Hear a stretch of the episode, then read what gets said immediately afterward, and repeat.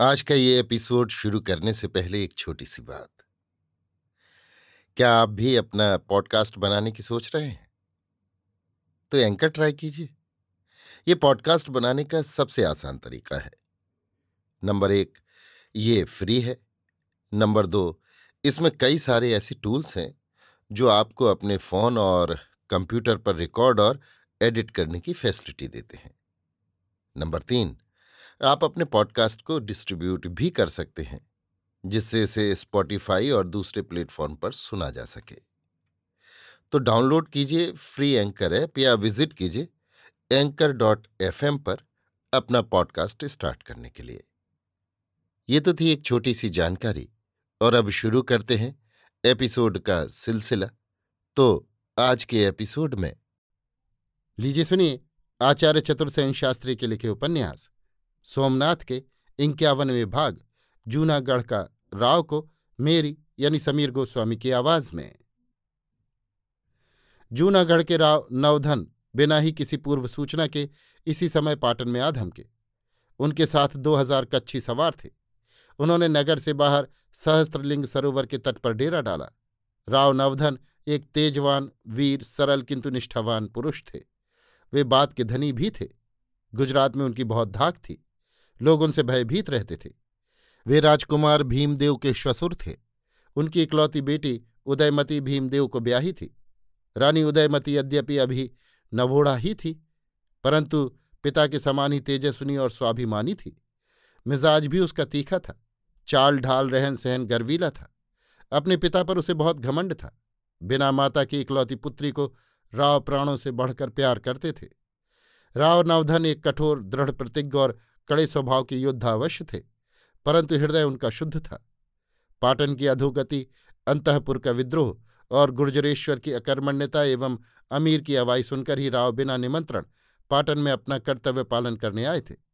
परंतु इस टेढ़े अवसर पर राव का ससैन्य आना सुनकर लोग आश्चर्य और भय से परस्पर कानाफूसी करने लगे। बिना बुलाए ससैन्य राजधानी में आना मर्यादित न था। राजपुरुष चिंता में पड़े। परंतु दामोदर मेहता तुरंत राज्य की ओर से राव का सत्कार करने उनके डेरे पर पहुँचे। राव अपने पटमंडप में बहुमूल्य रेशमी गद्दी पर बैठे थे। उनकी बड़ी बड़ी मूछें, भारी डील, लाल डोरे वाली आँखें, घनश्याम शरीर और घन गर्जन सा कंठस्वर अति भव्य था। उनके आगे गद्दी पर जड़ाऊ मूठ की नंगी तलवार रखी थी तथा राव के हाथ में रुद्राक्ष की माला थी। दामोदर को देखकर राव नवधन ने ऊँचे स्वर में हाथ ऊँचा करके कहा आओ मेहता, बैठो बैठो। दामोदर ने निकट जा हाथ जोड़कर कहा, महाराज, सूचना भी नहीं भेजी? चुपचाप पधारे।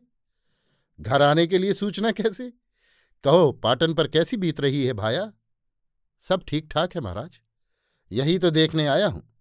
गुर्जरेश्वर तो अपनी बावड़ी और ताल बनवाने में संलग्न है। क्यों? महाराज देखेंगे तो प्रसन्न होंगे। धवल गृह तो बनकर तैयार हो चुका है। देखूँगा भाया। पर पहले गुजरात की प्रतिष्ठा की बात देखनी है।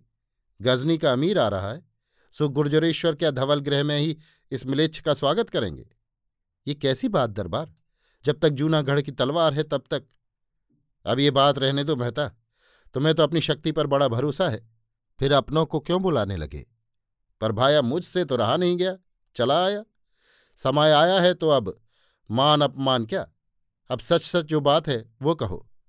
मेहता ने हाथ जोड़ और अधीनता जताकर कहा, अब आपका विराजना हुआ है तो सब ठीक हो जाएगा, सब निवेदन करूँगा, किंतु क्या कुमार को सूचना दे दूँ? अभी नहीं, महाराज से मिलने के बाद। तो मैं महाराज को निवेदन करता हूँ। निवेदन हो चुका है माता, अभी महाराज नशे पानी की झोंक में है। जब सावधान होंगे तब राव नवधन इतना कह व्यंग से मुस्कुरा दिए, फिर कुछ सोचकर बोले, मेहता, महाराज गुर्जरेश्वर हैं। पर मैं भी सौरठ का धनी हूँ। गजनी का अमीर जो सोमनाथ पर आए तो राव के जन्म को ही धिक्कार है। परंतु महाराज वो आए तो सौरठ की तलवार के साथ साथ गुजरात की तलवार भी तैयार है। और कुमार भीमदेव? महाराज, गुजरात की तलवार तो कुमार ही के हाथ में है। फिर उसने इधर उधर देखकर मंद स्वर में कहा, यशस्वी मूलदेव की गद्दी पर तो एक दिन कुमार ही की प्रतिष्ठा होगी, और महारानी उदयमती गुजरात के भावी अधिपति की माता। राव नवधन प्रसन्न हो गए। उन्होंने संतुष्ट होकर कहा, किंतु मेहता, क्या कुमार भीमदेव पाटन में आते ही नहीं? क्यों नहीं, महाराज? परंतु इधर तो वो अमीर की अवाई की खटपट में लगे हैं। तो भाया, कुमार को सूचना भेज दो और घर बाहर के सब सगे संबंधियों को भी बुलाओ। केसरदेव मकवाना पर अभी एक साढ़नी रवाना कर दो। अरे भाई, ये तो धर्म पर तलवार है। हाँ राजपुत्र दुर्लभ देव का क्या समाचार है? सुना है उन्होंने सन्यास लिया है। राज सन्यास, महाराज? मेहता ने हंसकर कहा, महाराज कुमार योग और भोग दोनों ही का आनंद लाभ कर रहे हैं। और तो कुछ बात नहीं है मेहता। सौरठ का राव गुजरात की घरू राजनीति में उतरे, ये दामोदर को रुचा नहीं।